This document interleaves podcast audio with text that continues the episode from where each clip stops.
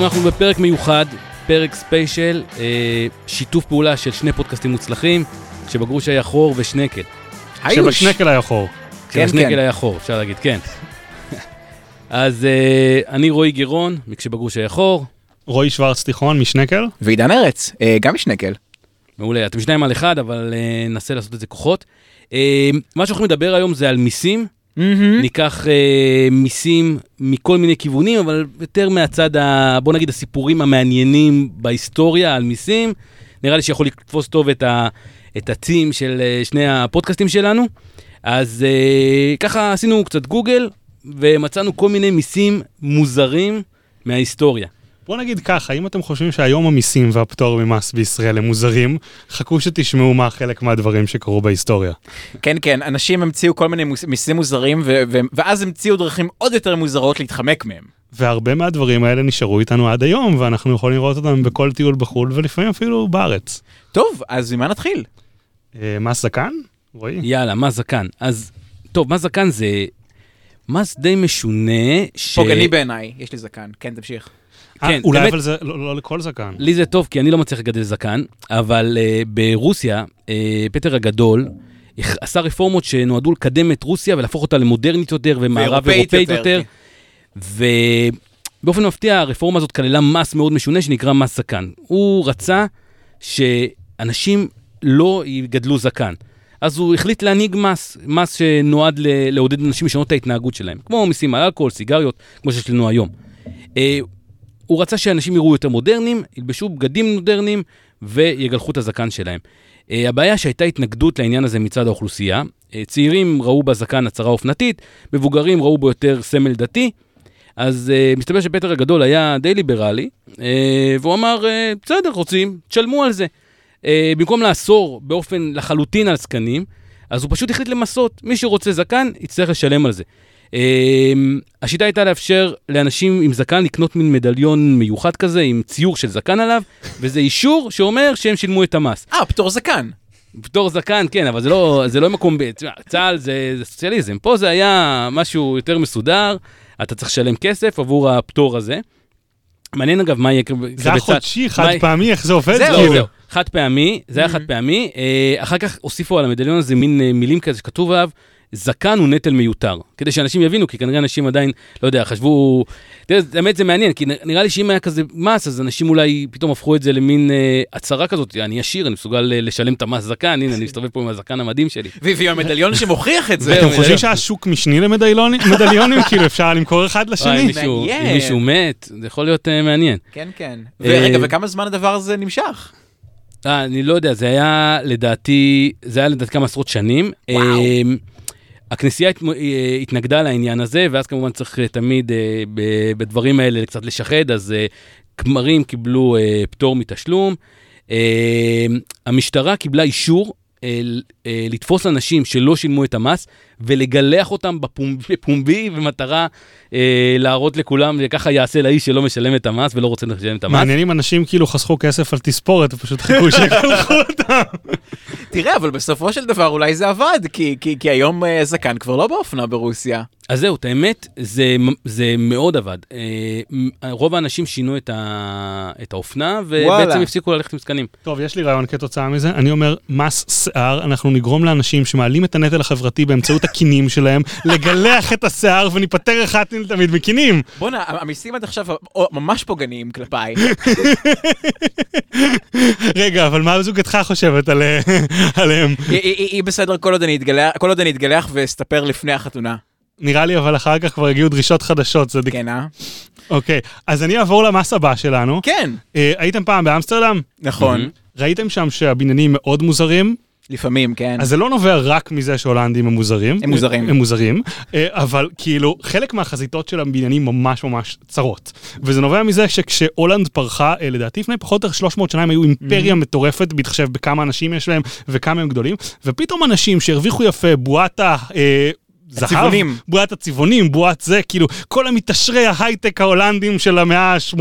הם, הם, הם, המציאו את, הם המציאו את הבורסה אה, ל- לראשונה מאז האשורים פחות או יותר. וואי, אני מתאר לעצמי שהתקשורת עשתה להם את החיים קשים מאוד, כאילו, איך נקרא אה, דה מרקר ההולנדי? לא, תקשיב, יש לך, יש לך, היה לך, אה, אה, איך זה נקרא, אה, צלחת ש, ש, שהוציאו אז, אה, ש, שצוחקת על זה, אה, וואי, לא זוכר מה היה כתוב עליה, אבל, אבל זה משהו עם, אה, עם לופטגשפט, עם. אה, עסקי אוויר, שרואה מישהו כאילו, אז ההולנדים הם. היהודים בעצם של ה... אה, אתה יודע, של הלופטגשפט, כאילו. תראה, אה, אה, הקהילה היהודית באמסטרדם, המון מה- מהסטריאוטיפים על יהודים הגיעו ממנה, זה- המון ממגורשי ספרד, שאחרי זה נהיו נהיו יהו- יהודי אשכנז. קיצר, אנשים התעשרו, ומה שקרה זה שחלק חשבו שיש קצת תחרות באמסטרדם למי יש את הבית היותר גדול, או כמו שאני אוהב לקרוא לזה, הסוציאליסטים יצאו מהחורים שלהם והתחילו לנסות כן. להכווין התנהגויות, והשלטונות חשבו שזה ראוותנות מיותרת ורצו קצת לגבות כסף מאנשים, אז הם החליטו לעשות מיסוי לפי גודל חזית הבית שלהם, כמה הוא פונה לרחוב.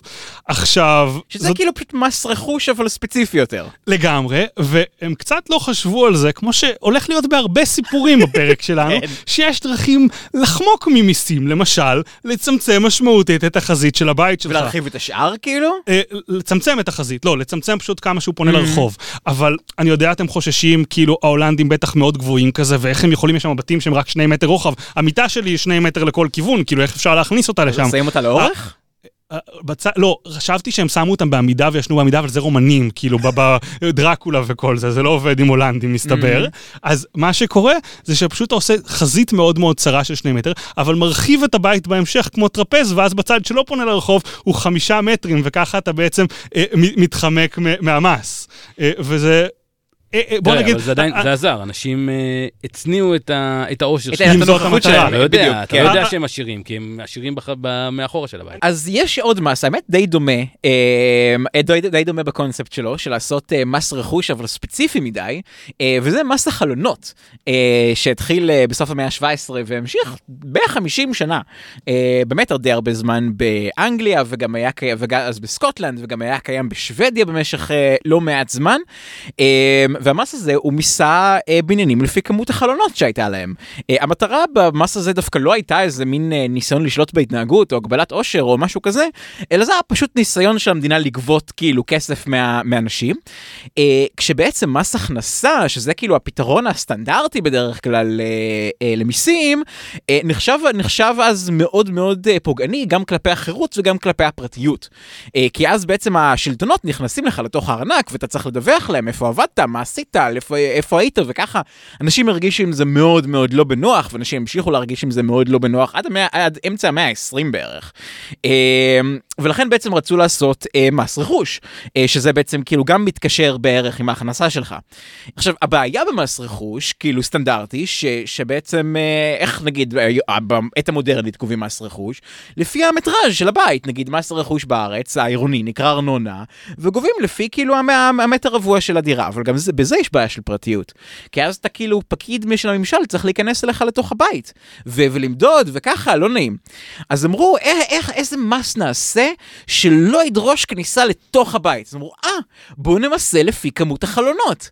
אה, ואז בעצם אה, יכול לבוא הפקיד, להסתובב מסביב לבית, לספור את החלונות, אחת, שתיים, שלוש, ארבע וככה, ואז בעצם המס היה ככה, היה בעצם אה, שכבה בסיסית של אה, פשוט מס על עצם הקונספט של נדל"ן, זה עצם זה שיש לך בית בבעלותך, ואם יש לך מעל עשרה חלונות, אז על כל חלון נוסף יש לך אה, מס. ואז מה אנשים עשו? הגבילו את מספר החלונות לעשרה? כן, פשוט- פשוט לקחו, פשוט לקחו את, אה, אה, אמרו כזה, אה, יש לי 14 חלונות, אחלה.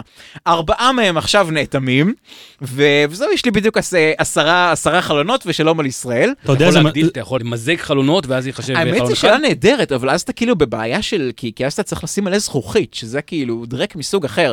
אז עדיף הוא פשוט... אה, אתה, אתה חושב שכאילו הסיפור היה שחלונות היו מוצר מותרות בהשוואה לקיר, יענו חלון היה יותר יקר מאשר קיר בלי זה חלון? נראה לי עד היום, זה אני לא... לא, זה- לא זה- בניתי אף פעם בניין. בוודאות, הבנתי. בוודאות. זהו, זה, זה נשמע לי די טריוויאלי שחלון עולה יותר הבנתי. מאשר קיר. אה, הרבה יותר. בפעם הבאה שאתה רואה אותי כשאתה מתקלח ואני מציץ מהחלון, אני רק באתי למדוד את המס רכוש בשביל החלונות שלך, זה לא, אין כאן שום דבר מיני בינינו. הבנתי, אבל בסדר. לדעתי היום מודדים אה, מבחוץ את הגודל של הבית, לא? אה, אני לא יודע, אני חושב? שבטח מכטב"ם מלמעלה, לא, אתה מגיש לא. תוכניות מלכתחילה, ובטח בודקים זהו, מכטב"ם או משהו, היום לא? דורסים לא, לך את לא, לא. הפרטיות בקטע הרבה יותר מוגזם. הם לא, הם לא מאמינים לתוכניות, הם לא מאמינים לא לתוכניות, הם באים ובודקים לבד, ובודקים מבחוץ, לרוץ ובודקים את הכי... אני שמעתי שלעיריות. בארץ יש כאילו אמ, כטב"ם שטס מעל העיר פעם בשבועיים, שלושה, ושם לב לכל השינויים. אם הוא רואה שינוי בתכסית של העיר, אז בודקים האם ביקשו אישור ולא ביקשו אישור, אה, וככה. תופסים עברייני בנייה. גדול, לא הכרתי. טוב, יאללה, נקסטוש.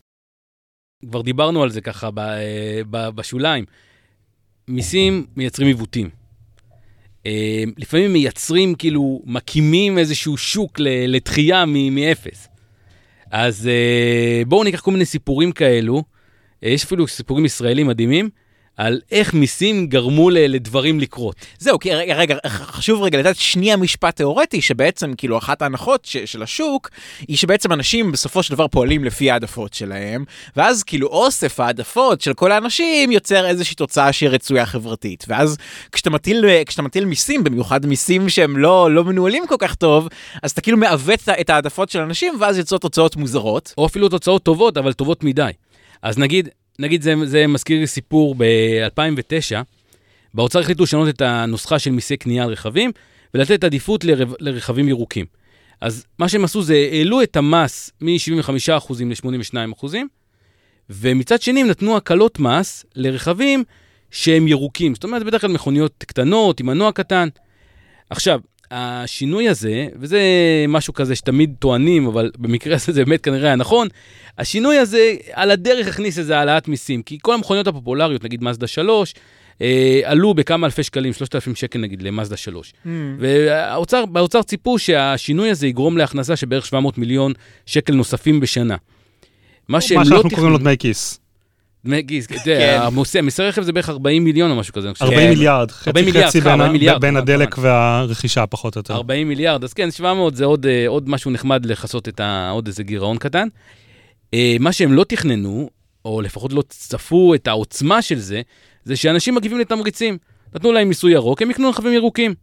עכשיו, ב-2010 החוק נכנס, רגע, כל מה שהכלכלה מבוססת עליו, ההנחה. הזאת שאנשים מגיבים, זה באמת נכון? People actually do that? וואו, אולי היה שווה ללמוד תואר בנושא.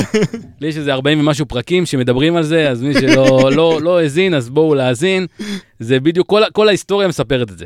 אז כן, אנשים מגיבים לתמריצים. החוק נכנס ב-2010, ואז אה, סוזוקי אה, הביאו לארץ דגם שלא היה עד אז בישראל, כי הוא היה דגם שאף אחד לא חשב שמישהו יקנה, זה היה הסוזוקי אלטו. זה רכב עם מנוע אלף סמ"ק, אה, ארבעה מושבים רק, כאילו רכב- שניים מקדימה, שניים מאחורה. שניים קדימה, שניים כמו כמו כל מאחורה. בדיחה עם הפילים. כמה, לא, אפיפיורים, לא? לא לא משנה, תמשיך. אוקיי, אוקיי. אה, רכב קטנטן הוא שלושה וחצי מטר אה, הא- האורך שלו, הוא נכנס לחניות הכי קטנות שיכולים למצוא, ובגרסה העידנית שלו הוא נמכר. בפחות מ-60 אלף שקל. עכשיו, סוזוקי הימרו, כי אף אחד לא חשב שמישהו יקנה את הרכב הזה. ישראלים לא יקנו בחיים רכב כזה, ובכל זאת, האלטו כבש את השוק. אגב, אני גם הייתי בין אלו שקנו אלטו ב-2010. אה, נסעתי אליה איך שבע... הרכב? נסעתי אליה שבע שנים, והיא עדיין. במשפחה מורחבת אצלנו. אה, וכשקניתי כשקניתי את הרכב, הייתה רשימת המתנה של כמה חודשים, וגם בחרנו בסוף צבע שלא רצינו, רק בשביל לקבל אותו כמה חודשים יותר מוקדם, ועדיין חיכינו לא מעט. אה, עכשיו, היבואנים המתחרים ראו את ההצלחה של האלטו, והביאו מכוניות משלהם, וככה פתאום הגיע הקאיה פיקנטו והיונדאי ה-10, וכל מיני מכוניות, קטגוריה שלמה של מכוניות קטנות, שהם פשוט נמכרו במחירים שהשוק הישראלי לא הכיר לפני. ב-2015 הקטגוריה של המכוניות הקטנות האלו, שבין מנוע של בין 1,200 ל-1,000 סמ"ק, שכמעט ולא הייתה קיימת לפני, הגיעה לנתח שוק של 16% מכל הרכבים החדשים באותה שנה. וואו. מי שהתבאסו מהעניין הזה, זה היו באוצר. אה, כי- כי כי אז הם לא היו קובעים את המס, אנשים אה, מגיבים לתמריצים, אז זה כן? אה, כן, בדיוק, כל- כל- כל המס הזה לא חשבנו, כל הזיכויי מס האלה, לא חשבנו שתיקחו אותם גם. כן. אה, ואז הם התחילו בעצם לשנות את הנוסחאות ולשחוק את ההנחה הזאת, כל שנתיים הוציאו שינוי נוסחה. באמת, מ-2015 התחילו את השינוי נוסחאות, והנתח שוק הזה ירד וירד, היום זה, ב-2019 נגיד, זה היה 4% כבר, זאת אומרת, זה רבע מהשיא של... היום אה, 2000. מתגמלים, היום מתגמלים, 2015. אה, היום כבר גם ביטלו את ההנחה על רכבים היברידיים לדעתי, והיום מתגמלים רק רכבים חשמליים. יש, יש, אה, לא, הרכבים היברידיים לדעתי עדיין יש, אבל עשו משהו אחר. לא, אבל מבטלים יש את זה. משהו מאוד מעניין, גם יש משהו מאוד מעניין ברכבים היברידיים והיברידים Mm. נטענים. נתנו עליהם הנחת מס באחוזים. ונתנו להם נגיד 20 אחוזי מס במקום אה, 80. Mm. ואז מאוד השתלם לקחת רכב יוקרה נכון. שעולה 500, ולשים לו אה, מערכת היברידית שעולה כמה עשרות, ובום, אתה מקבל. הנחה של מאות אלפי שקלים. ו- ואז באמת הגיע מצב שכל הרכבי יוקרה הם היברידים נטענים, והאנשים האלה לא בטוח בכלל, אה, בכלל הטעינו אי פעם את האוטו הזה. דרך אגב, יש לדעתי משהו דומה שקרה, אה, אני חושב שזה גורם, בגלל המס רכישה מאוד גבוה, אני חושב שיש קטע בישראל שהרבה מהתוספות לרכב, אתה קונה אותם אחרי שאתה קונה את הרכב, או משהו כזה, או לפ... אתה לא יכול י- לגעת ברכב מחוץ להוראות יצרן בישראל. אני חושב שתוספות כמו מדיה וכדומה זה אפשרי אה, במידה להיות. מסוימת, אני לא מספיק מבין בזה, כי כאילו אם אתה קונה את זה מהיצרן, להבנתי יש איזה 80 אחוז מס, ואם אתה Mm. קונה את זה אחר כך, אין 80 אחוז מס, אז כאילו... אה, כי זה אז- 80 אחוז על כל השווי של הרכב. בדיוק, אז כאילו וואו. משתלם לך לא לקנות את זה אחר כך. דרך אגב, משהו דומה קרה למ- למדי עם מס דירה שלישית, למשל, ש... אה, לא מס דירה, סליחה, ש- מחיר למשתכן, ששמו את המחיר, את התחרות בין הקבלנים לפי מי שמביא את הדירה במחיר הכי זול נכון. לאנשים, אז הם פשוט הוציאו ממפרט הבסיס דברים שכל ישראלי הולך לקחת, מזגן, דברים כן. כאלה הזויים, וכאילו, סבבה, הם יקנו אותם אחר כך, אבל המחיר כביכול ירד, ואז הקבלן זכה במכרז. טוב, המחיר למשתכן בכלל עשה עיוותים מטורפים, אבל זה לא מיסים. אבל היה סיפור שעשו אה, דירות גן, שכל הבניין היה דירות גן, ואז פשוט לקחו את הגינה אה, בחוץ ואמרו, אתה בקומה חמישית, אבל הנה, זה, זה השטח, זאת הגינה שלך. יש כזה ואז, קטע... עשו, אתה ואז יכול- עשו חוק, הוציאו חוק, ב, כאילו, הוסיפו למפרט של מחיר למשתכן, שהגינה חייבת להיות כזו, שאתה יכול מהבית להגיע אליה. אני לא יודע אם אתם אבל יודעים, אתה יש... בטח שאתה יכול להגיע, צא מהבית, כן, תרד אתה יכול במעלית, צא מהדלת. מה- הבעיה? אתה כולה צריך לתת רק את השטח של המסדרון ושל המעלית, גם לחלק אותו בין אנשים, ואז פתרת. אבל אני לא יודע אם אתם יודעים, יש קטע כזה בחו"ל, שבמקומות עירוניים, יש בפאתי הערים מעין כזה חלקות של גינות, שאתה קונה לך גינה קטנה משלך, נניח ראיתי את זה ליד אה, כמה פעמים ברכבות בגרמניה כזה, שאנשים קונים איזה 15 מטר גינה, הם שמים שם כזה אה, אה, אוהל או מחסן קטן כזה, ושם הם עושים על האש, מגדלים עציצים וזה, בפאתי. העיר. כן, אה, דרך אחלה דרך לנצל ביעילות נדל"ן, כאילו. אה, מגניב לגמרי. יפה. אז, טוב, אז- אז מה- אז אז מה המס הבא שאנחנו נדבר אז עליו? המס הבא זה דרך גאונית של המדינה לקדם העברות הון מאנשים עשירים, אה, אה, מבוגרים, שהצליחו להשיג הכנסה אולי במרמה במהלך השנים, איך? להעביר לילדים שלהם את הכסף. אה. אה, אנחנו מדברים כמובן על פטור ממס רכישה על דירות. בעצם בישראל אה, הליך מכירת הדירה הוא הליך אה, פשוט שמכיל עורכי דין, מיסוי, בלאגנים, מלא נוטריונים, כל מיני, איכסה, איכסה, איכסה, איכסה, איכסה, איכסה. כן. ואחד מהשלבים האלה אה, זה, זה מס אה, רכישה שהוא מס של כמה אחוזים אה, מהשווי של הדירה וכדומה. כמובן שאתה לא משלם אותו על הדירה הראשונה שלך כמו כל פטור שיש בארץ. אה, ה- אה, חסרון של uh, קיומו של מס כזה, זה שזה מונע מהרבה דברים שמה שנקרא בבורסה עושי שוק, או מה שנקרא בשוק הנדל"ן בארצות הברית, זילו. Zillow למי שלא מכיר, זה חברת סטארט-אפ די מגניבה שהתחילה כמו יד שתיים, כנראה הקדימה אותם, עם מלא פיצ'רים שיש רק בארצות הברית שאין בארץ, כי יש להם המון מרשמים מאוד פתוחים של כמה מטרים יש בכל דירה וכל מיני דברים כאלה, אז היה להם, אחד הכלים המדהים המגניבים שלהם היה Zestimate, הם נתנו הערכה לכל בניין, וזה כאילו, אה, איך הם... אה, הם מעריכים בשבילך את השווי. הש- כאילו. השווי של הדירה שלך, או של השכן שלך, או של החבר שלך, או של הבן זוג, או של האקס, או זה. ואז כאילו, אה, וזה כזה, אה, יצר משהו שקראו לזה פורנו, אה, פורנו נדל"ן, כאילו אתה נכנס כדי להסתכל כמה זה. anyway, הם השיקו לא מזמן איזה מוצר חדש, סופר מגניב. היום הליך של מכירת דירה הוא הליך די קשוח ודי אה, מגעיל. אתה צריך, קודם כל הדבר המרכזי, אתה צריך לדאוג שאתה אה, לא תהיה בלי דירה בשום שלב. יענו שאתה תמכור את הדירה ואתה תיכנס לדירה ב- או באותו יום, או- כן. או שאתה תיכנס לדירה לפני שאתה מוכר, זאת אחת הבעיות. דבר שני, אף אחד לא אוהב את המתווכים או את החירות או דברים כאלה. אתה צריך לעשות שיפוצים בדירה, זה מאוד נהוג בארצות הברית לפני שאתה מוכר. אני לא יודע אם בארץ, אני לא, לא מכרתי אף פעם דירה, אני חייב להגיד. אה, ההורים שלי לא העבירו לי מספיק דירות ככל הנראה. anyway, אז, אה, אז מה שקרה... יום זה- אחד, יום אחד. ה- ה- זה בעצם חוסך המון friction והמון בעיות שיש בשוק, שמגיע מישהו לכל דירה, הם מבטיחים לקנות כל דירה, לתת הערכה ריאלית של כמה זה, ולקנות אותה ככה שישאר להם איזה חמישה אחוז מה, או שישה אחוז מהשווי של המכירה, ואז אתה תוכל לצאת מתי שנוח לך לקבל את הכסף מזומן, הם, יס, הם יתעסקו בלהראות אותה אבל אחר כך לאנשים. הם יגדירו את זה. מה? כמו מכוניות משומשות, מכונ- רק בדירות. בדיוק, מגניב. רק בדירות, וזה סופר מגניב וסופר נוח ומאוד מקל על הרבה מהלחץ, אבל בישראל כשיש לך מס על רכישת דירה, הם לא יכולים לקנות לך, כאילו הם יבזבזו רק חמישה אחוז על הקנייה ואז על המכירה. אה, אה, עכשיו, על המס רכישה יש מדרגות שונות, וכמובן שזה מתחיל כזה רק אחרי המיליון שבע מאות גם על הדירה הראשונה, אבל על דירה נוספת זה מתחיל כבר מהשקל הראשון, וכמובן זה עולה יותר מהר בדירה הנוספת מאשר הדירה הראשונה.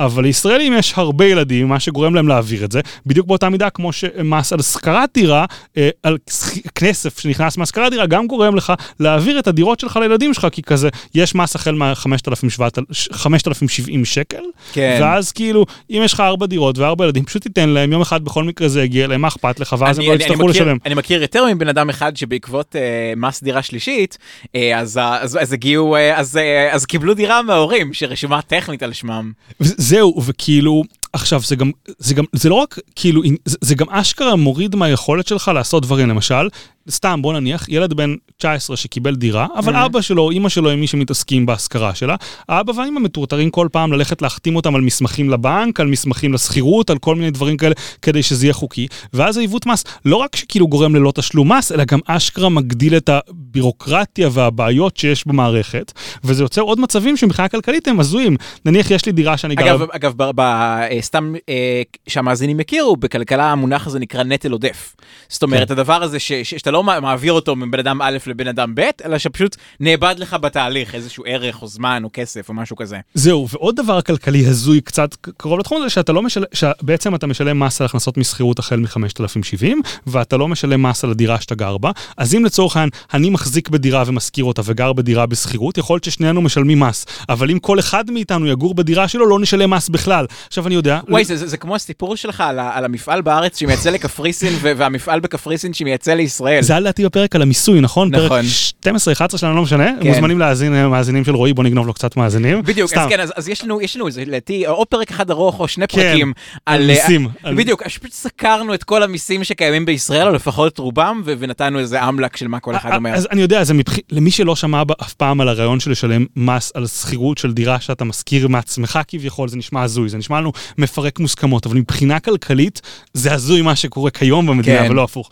עכשיו, אני לא אכנס לעניינים, אבל על כל הדברים שאמרנו, מס דירה שלילית והכנסות משכירות ומס רכישה, יש עוד משהו שעוד יותר מסבך את זה, לא. מס שבח, שאתה גם לא משלם לדירה הראשונה, יענו, אם השווי של הדירה שלך עולה מהרגע שאתה רכשת אותה, אתה משלם, לאוצר שעזר לך להעלות את שווי הדירה בזכות העזרה של המדינה בזה, ובעצם כל מה שהמדינה אומרת לנו, תעבירו את הדירות לילדים כמה שיותר מהר, ואם יש לכם יותר מדי דירות, תעשו עוד ילדים כדי להעביר להם את הדירות האלה, או משהו כזה, תשמע, אם, אם, אה, אם דירות בשווי מספיק גבוה, זה יכול להשתלם.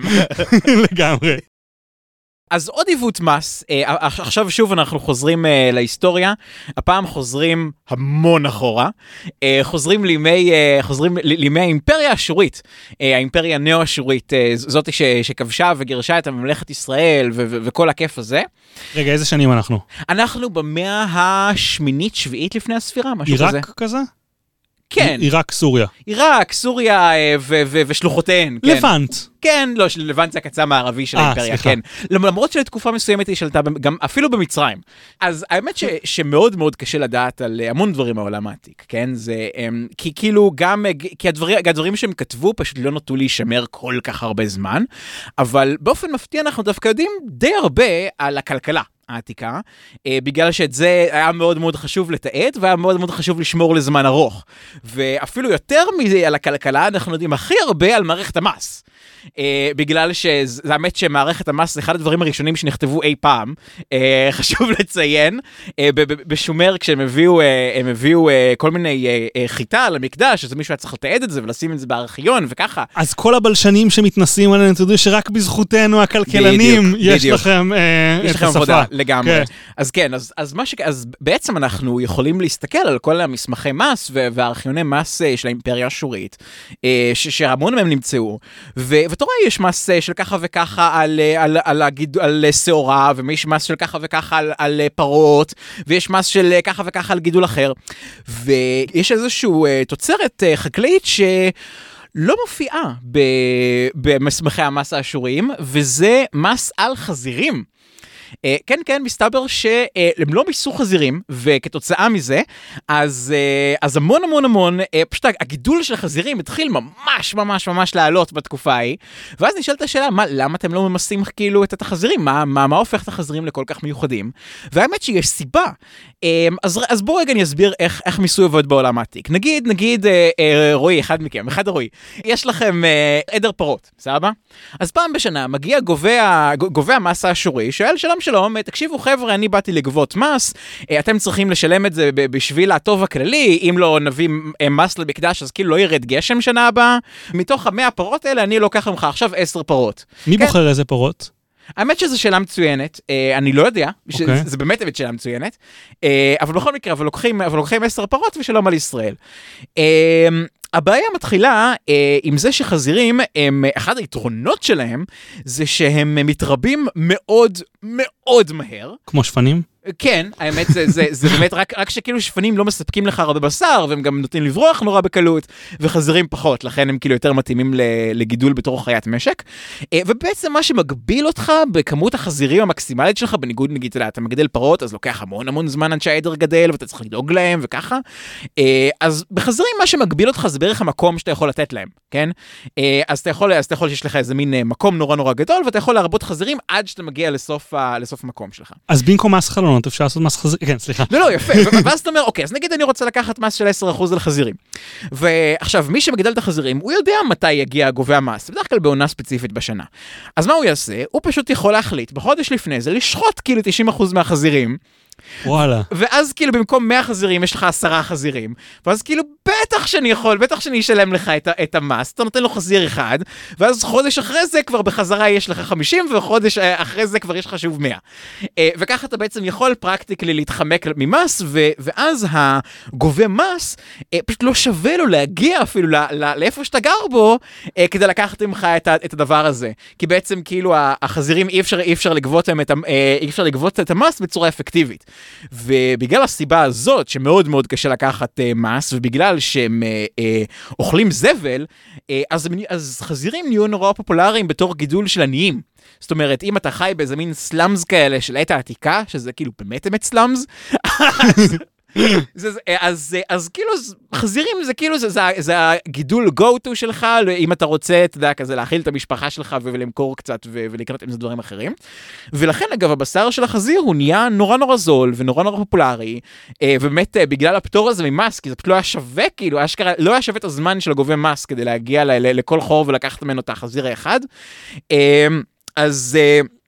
אז בגלל שזה נהיה כל כך זול, אז אחת התיאוריות היא שזה מבחינת אה, לבוא ולתת את זה למקדש, זה כבר נהיה לא נחשב כאילו, זה לא מכובד לתת את זה, לתת את זה למקדש, ואז זה בשילוב עם הקטע שהם אוכלים זבל, אז, אז יכול להיות ש, שמי שמפה מגיע הטאבו על חזיר, ש, שהגיע אגב לא היה רק ביהדות, אה, אבל השתמר בצורה מאוד מאוד חזקה ביהדות ואחר כך באסלאם. תשמע, אני לא רוצה אה, עכשיו להסתבך פה עם המאזינים הדתיים, אבל אה, זה נשמע כמו תמריץ ממש טוב לאסור על חזירים, כי אז אתה בעצם... אה, גובה מס- יותר אתה גובה אפקטיבית. מס יותר טוב, כן. נכון, האמת שזו אתה נקודה ממש בואנה, יש יפה. פה איזה, יש פה אה, חור של, שאתם יכולים לחמוק ממס, אז אנחנו נסתום אותו, אסור חזירים. נכון? טוב, אז כן, אני רוצה לדבר רגע על, עיוות מס שנוצר, שממש לא מזמן, שגרם ל, לכל הישראלים להתחיל לגלגל. זה היה מס על סיגריות. וואי, אני זוכר את זה. אז זהו, אז... כשהיינו צעירים, כאילו, אה, וכשאני ועידן היינו צעירים, זה 20 שנה אחריך, רועי, אז כאילו, לא לא היה אנשים מגלגלים כמעט, לא. כאילו, כל נכון. מי שאני מכיר היה מעשן. לגמרי. אז זהו, זה בדיוק, נכון, כל הדבר הזה זה כאילו נולד מתוך אה, עיוות מס.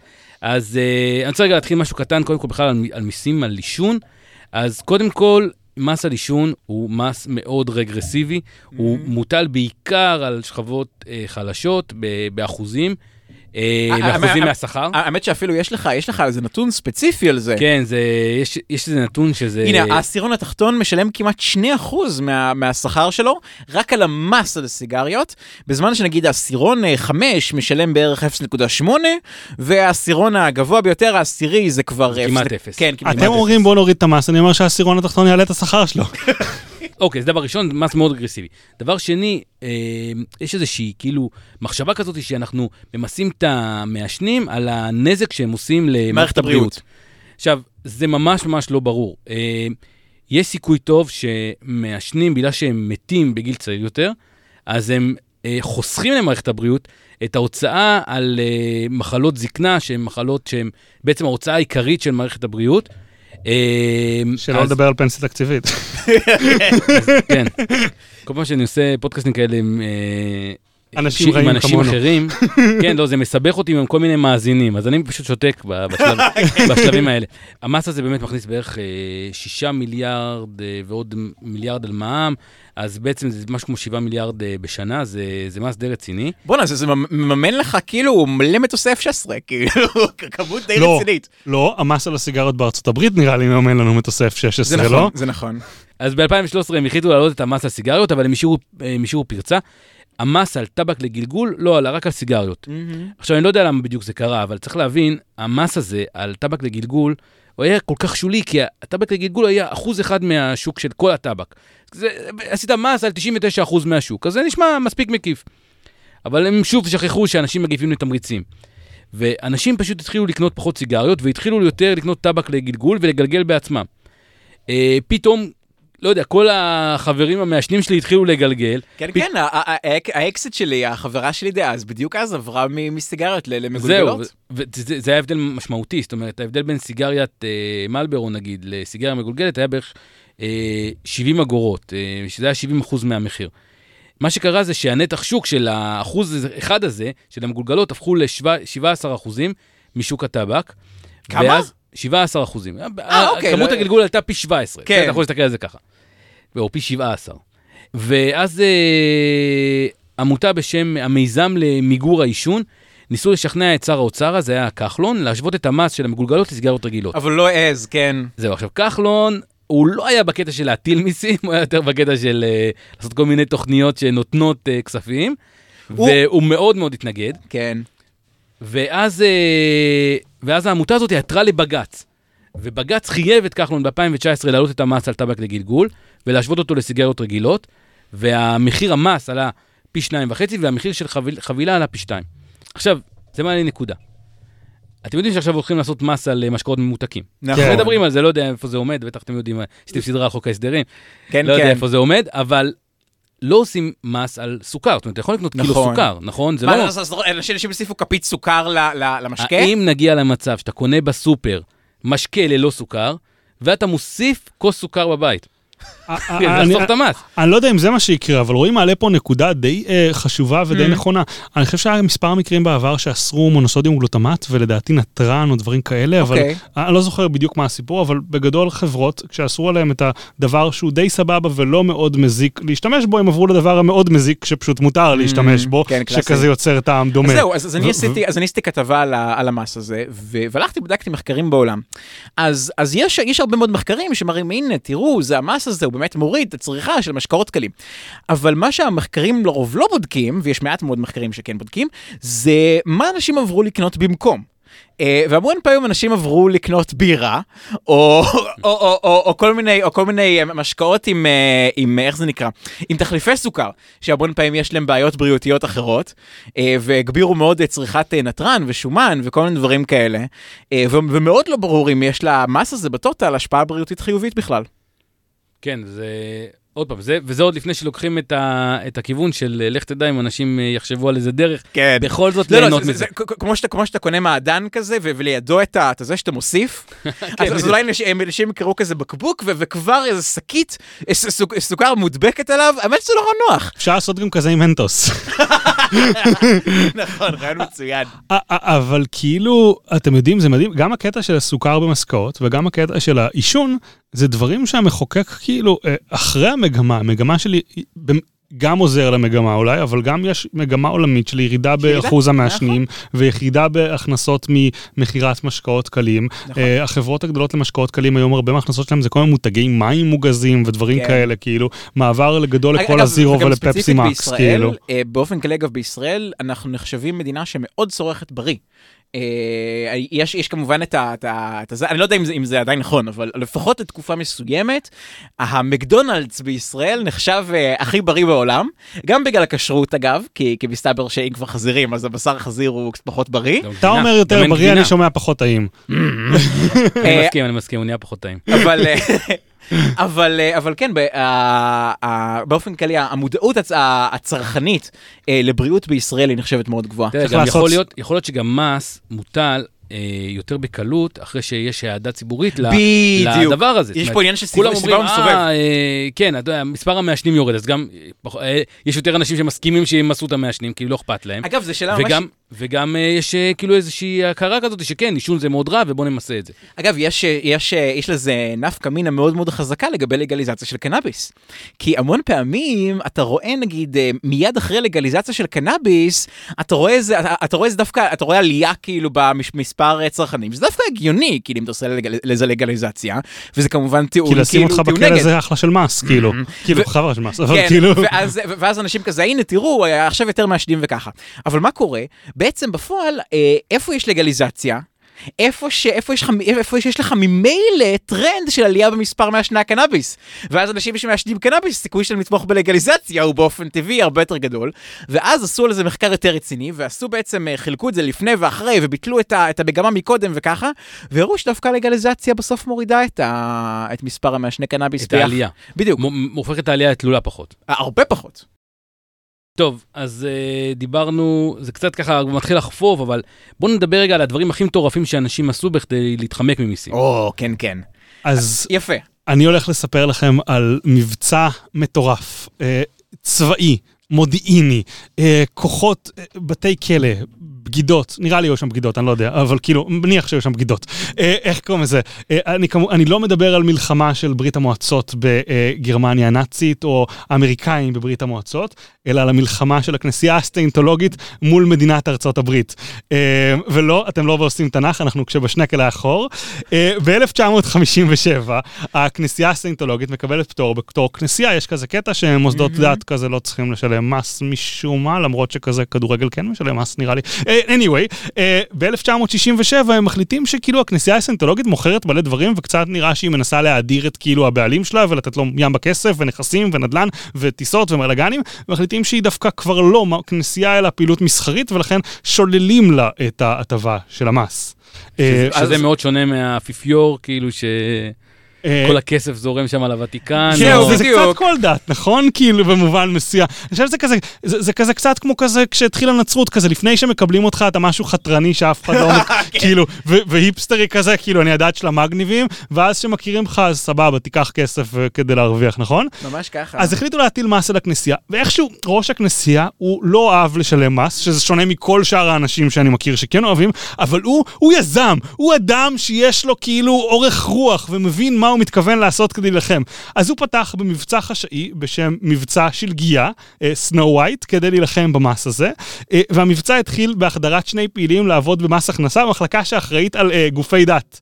אה, ומה שהם עשו, הם התחילו בלהעתיק מסמכים, ובעצם להוות חוד חנית לפלישה, כמו שכזה עשו את הפלישה לנורמנדי כדי שיהיה אפשר לה- להביא עוד אנשים כאילו לשם, אז הם היו הפלישה למס הכנסה נקרא לזה, וכאילו כשאתה בפנים הרבה יותר קל לך לשנות חברים שלך. מסמכים, כאילו להביא חבר מביא בטח היה כזה, כמו בהייטק כזה, תוספת של אלף דולר לכל חביש מס הכנסה שמביא חבר שלו, אבל לשנות הרשאות, לתת גישות וזה, במהלך השנים הם עשו אה, פריצות, זיוף מסמכים, גנבות, ווטאבר, כאילו כל, כל דבר רע שאתה יכול לחשוב עליו. אז במקום ש- שמס הכנסה עשה אופרציה עליהם, הם עשו אופרציה על מס הכנסה. בדיוק, בדיוק. וואו. ובהמשך אחד מהסוכנים הראשונים שעשה רצה לבגוד, אז כמובן הם עשו את הדבר שכל ארגון דת עושה במקרה הזה, התפללו לאלוהים, לא, הם שמו אותו אה, בכלא שהם בנו במיוחד עם אבטחה במשך שלושה חודשים, שמרו עליו 24/7 עד שהוא הצליח לברוח. כנראה שכשאתה לוקח אנשים שמלכתחילה אתה מחדיר אותם כסוכנים חשאיים, הם לא האנשים הכי אמינים שנוטים להישאר בכלא כשאתה כולא אותם ללא שום סמכות, חוץ מאלוהים. החייזר, איך זה נקרא? לא זוכר. כן, יש- אה, להם אה, דת מאוד מוזרה. אז המבצע הזה היה מטורף וכלל האזנות למשרדי אה, ממשלה גם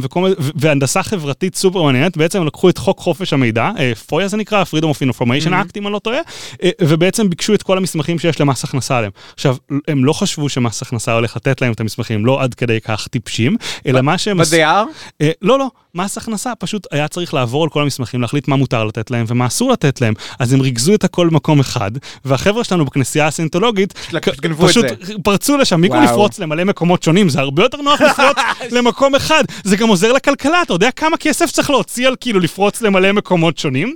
אז אה, מבצע של גיאה, כמו שקראו לו שם, הוא אחד המבצעים הכי מצליחים אי פעם נגד ממשלת ארצות הברית, יותר ממדינות, היה לו חברים ב-30 מדינות, אה, שפרצו למעל 136 סוכנויות פדרליות, שגרירויות, קונסוליות, ארגוני ארגונים פרטיים, מה שאתם רוצים. They don't play with shit. לגמרי, מעל 5,000 סוכנים היו במבצע הזה, וזה כאילו, אני חושב שזה אחוזים ניכרים ממודיעין של מדינות כמו ישראל, כאילו, שלהם יש איזה 7,000 מדינות לחקור, והם רק צריכים מס הכנסה אמריקאי על פניו, אז הם כאילו... וואו, ש- ש- שמישהו יגייס את החבר'ה ל-FBI. הם ממש מוכשרים בזה, כן, נכון? ממש. כאילו, צריך צריך לקחת את היתרון התחרותי הזה ולתת הטבות מס למי ש... רגע, לא. anyway, כן. ב-1993 הם החליטו לעשות כאילו אה, אה, משא ומתן ונכ- ו- ורשות המיסים קצת לא אהבה את זה שפורסים לה, מחדירים לך סוכנים וזה, ובסוף הם אלו שנכנעו ולא הכנסייה, והם. בסוף זה הסתיים באיזה הסדר פיצוי של איזה 12 וחצי מיליון אנשים לא דולר. נכנסו לכלא? היה המון כניסות לכלא אה, במהלך אוקיי. הזה, היה, אני לא, לא יכול לפרט כולם כי זה ייקח כזה שלושה פרקים כזה, Mm. אבל כאילו בגדול אה, 12 וחצי מיליון דולר איחור של 25 שנה על כנראה סכום של מיליארדים של דולרים או מאות מיליונים, והיום יש להם אה, פטור ממס כי מסתבר שהם כנראה הפכו לדת מיינסטרים והתמסחרו, וכבר לא הדתות הישנות הטובות של פעם או משהו כזה. אגב, ידעת שיש להם סניפים בישראל? יש איזה משהו ליד כיכר אה, דיזינגוף, לא? או שזה לא. משהו אחר? יש, יש, יש אחד ביפו שיש להם אה, סניף אה, גדול, נכון. ויש להם אחד בחיפה. אוקיי, נקסטוש.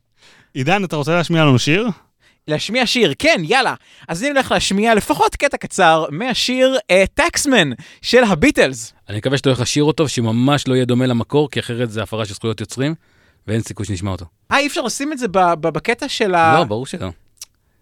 בכל מקרה, אז, אז, אז מאזיני פרק זה, אני מבקש מכם ללחוץ על הכפתור הפאוז, לגגל טקסמן ביטלס ולשמוע רגע את השיר מתוך האלבום ריבולבר, אה, ואני אספר רגע את הסיפור, את הסיפור בקצרה, את הסיפור של איך הדבר הזה נוצר. אה, אז בעצם מה שקרה זה שאם אה, הקשבתם לפרק האחרון, או אחד הפרקים האחרונים של כשבגרוש היה חור, על עליית תאצ'ר לשלטון, אז בטח שמעתם את הפרק על הרולד ווינסון, מה השם שלו? נקרא לו משה שרת הבריטי או משהו. בסדר, בקיצור. משה שרת הבריטי. אז כן, אז, אז בעצם אה, אה, זו הייתה תקופה שזה נקרא אה, The Post-War Consensus, היה, היה הסכמה גדולה בין הלייבור לשמרנים על זה שצריך מדיניות מאוד מתערבת, עם מיסים מאוד גבוהים, וכל הדברים האלה שהלאמנו כבמלחמת העולם השנייה, אז בואו נשאיר אותם מולאמים. ואחת ההשלכות של זה, זה שנגיד, כשנבחר ראש הממשלה הסוציאליסטי, והוא רצה אפילו להקצין את זה עוד יותר, אז הטילו אה, מס הכנסה מאוד מאוד גבוה שהגיע אה, עד כדי 95 אחוז. והאמת ש... אה, איך זה נקרא? ואכן בשיר של הביטלס, שהוא למעשה מחאה נגד המדיניות הזאת ספציפית, שממש רוששה אותם, כאילו הגיע, יש סיפור שהגיע הסוכן שלהם, וכאילו אומר, תקשיבו חבר'ה, אני בדקתי, ולמרות שאנחנו מרוויחים כאילו מלא כסף, אז כאילו לפחות שניים מכם הולכים להיות מרוששים כאילו ממש בקרוב. אה, אז כן, אז ממש במילים של השיר, אז הוא של, אז הוא שר, let me tell you how uh, it will be, there's one for you, 19 for me, כאילו הפרספקטיבה של גובה המס, אה, זה רפרנס למס הכנסה של 95 אחוז, אבל ההשפעה הבאמת באמת משמעותית של הדבר הזה, אה, אם כבר אנחנו בחלק של התחמקויות ממס, אה, היה שהמון המון אומנים בריטים מוצלחים פשוט לקחו את הרגליים שלהם ועברו לארצות הברית. שאגב, גם בה המיסים, המיסים היו יחסית גבוהים, אבל לא עד כדי כך. אז כן, ואז uh, בעצם בתרבות הפופ התקופה הזאת נקראת The British Invasion, uh, שבעצם המון המון uh, המון המון פופ ורוק וג'אז ודיסקו וכל הדברים המגניבים האלה מבריטניה נכנסו מאוד מאוד חזק לארצות הברית והשפיע עד היום, עד היום על עולם המוזיקה. Uh, בזכות או בגלל uh, מס הכנסה מאוד ניכר של בריטניה בשנות ה-60. אגב, שימו לב כאילו איך, איך הגענו מזה שהטילו מס על חלונות בבריטניה כדי להתחמק ממס הכנסה, שזה כי זה פוגע בפרטיות, ללגבות מאנשים 95% מס הכנסה, כאילו קלוט את, ה, את השינוי התודעתי כאילו ש, שעבר, שבריטניה עברה, שעשה את המעבר הזה. That escalated slowly. כן, נכון, הביטל- אבל... הביטלס אבל שילמו מס בבריטניה בסוף או שב- או בארצות הם, הברית? הם, הם עשו כל תחבולה אפשרית כדי לשלם פחות מס, אני לא, לא סגור על בדיוק... אה, צ- צריך לשאול את הרואה חשבון שלהם או היורשים שלו. בסוף נגלה שיוקו מה שהיא עשתה זה לדווח למס הכנסה. יפה. אוקיי, אז אה, יפה, מה, מה, מה המס הבא? אז סיפור קצר, שאני חושב שהרבה שמעו אותו, אז לכן לא נרחיב עליו הרבה. אה, אתם מכירים את זה שבעבר כזה היו אה, סכינים יפנים כזה בפלפליות, חותכים את הצ'ופצ'יק כדי שיהיה אפשר להכניס דברים? אז הסיפור, שאני לא יודע אם הוא אמיתי, אבל הוא אחלה סיפור, בין אם הוא אמיתי או לא, מספר על איזה אחד שבא ממס הכנסה, שבא מחופש לזקן, וביקש מהם במשך אה, כמה ימים לתת לו את הצ'ופצ'יקים כדי שהוא יוכל לחלק לה אה, אה, כזה יונים, כזה אוקיי. להאכיל זה אותם. הצ'ופצ'יקים של הפיתות. כן? הצ'ופצ'יקים של הפיתות. אוקיי, כן, הפיתות? כן, לא צ'ופצ'יקים של שום דבר אחר. הוא ביקש את זה ולקח לקח את זה כדי להאכיל יונים ונתנו לו כי חבל סתם לזרוק צ'ופצ'יקים של פיתות. אחרי שלושה ימים הוא בא אליהם ואמר תקשיבו אני רואה פה שכל יום אני מקבל מכם חמ... אה, נעים להכיר אני ממס הכנסה נקרא לי שמואל אני רואה שאני מקבל מכם אה, 500 צ'ופצ'יקים כל יום אני רואה שאתם מדווחים על הכנסות שדומות ל-250 צ'ופצ'יקים של פיתות ויש לנו איזשהו פה אה, פער צ'ופצ'יקים של פיתות כאילו אה, שלא משקף את. מספר הפיתות שלכם והיום מה שעושים בפלאפליות זה אחד משניים או חותכים אה, בצורה אנכית מבלי להשאיר צ'ופצ'יק או הופכים את זה למשהו מטוגן כזה ונותנים לך כשאתה מחכה כזה שתאכל נכון, אז כדי ככה זה שתוכל נוצר? להעלים את הראיות כדי שתוכל זו הדרך הכי טובה זה להעלים ראיות. אוכל את אתה אוכל הראיות. הון שחור. אוכל, כן. וואו, אוקיי, אז לא הכרת את הסיפור הזה, אז טוב מאוד שסיפרת אותו, וואו. ו- וככה, האמת שהדבר הזה, הדבר הזה הוא ממש טעים, אז כאילו, מאז יצא מתוק. יפה. טוב, יש לי סיפור, אה, נראה לי שבאמת, זה- ברמה כזאת שדברים שכולם עושים, אבל יש לי איזה חבר ש... שנסחף, אז יש כזה מנהג לחכות עם הקנייה של הטלפון הסלולרי או מחשב נייד לקיץ, כשמתישהו יהיה לך מישהו שנסע לאילת ו... נכון. ותקנה אותו אני בלי קניתי מע"מ. טלפון ב- באילת. אבל באמת, המנהג הזה אשכרה משנה את השוק. נגיד, עשיתי ככה בדיקה סתם בגוגל ל-KSP ואייבורי, שזה חנויות מחשבים וסלולר גדולות ב- בישראל, אז יש באילת שישה סניפים ביחד. וזה יותר מכל עיר אחרת בארץ. בתל אביב, שיש בה בערך פי עשרה יותר תושבים מאילת, יש להן ביחד חמישה סניפים. וכמובן שיש עוד המון חנויות סלולר קטנות בכל מקום אפשרי באילת. באמת, זה סוג של מקלט מס כזה שאהוב על ישראלים. אבל החבר שלי לקח את זה צעד אחד קדימה. הוא רצה לקנות מחשב וטלפון די יקרים, אבל לצערו אף אחד, והוא לא ניסה, לא תכנן לנסוע לאילת בקרוב.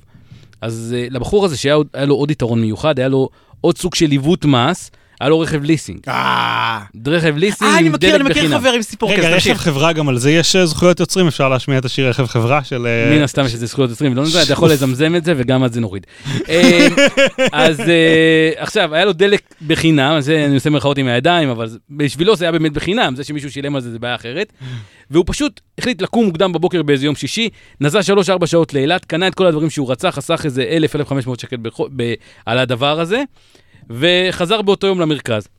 אז אני לא יודע אם אתם יודעים, אבל הפטור ממע"מ באילת במקור לא נועד כדי לקנות פלאפונים ולפטופים באילת. זה היה בתקופה של זמנים פשוטים יותר, שהיית נוסע רק לחופשה במלון, ו- וזה נועד לזה. אם אתם זוכרים, מי שנסע, אני לא יודע אם עדיין יש את זה היום, כי לא נסעתי ועודדתי תיירות מקומית הרבה זמן, יש כזה עמדת בדיקה בכניסה לאילת, שבתיאוריה יכולים להגיד לך, תהפוך את כל המזוודות, בוא נראה שלא הברחת פה איזה 50 פלאפונים או משהו כזה.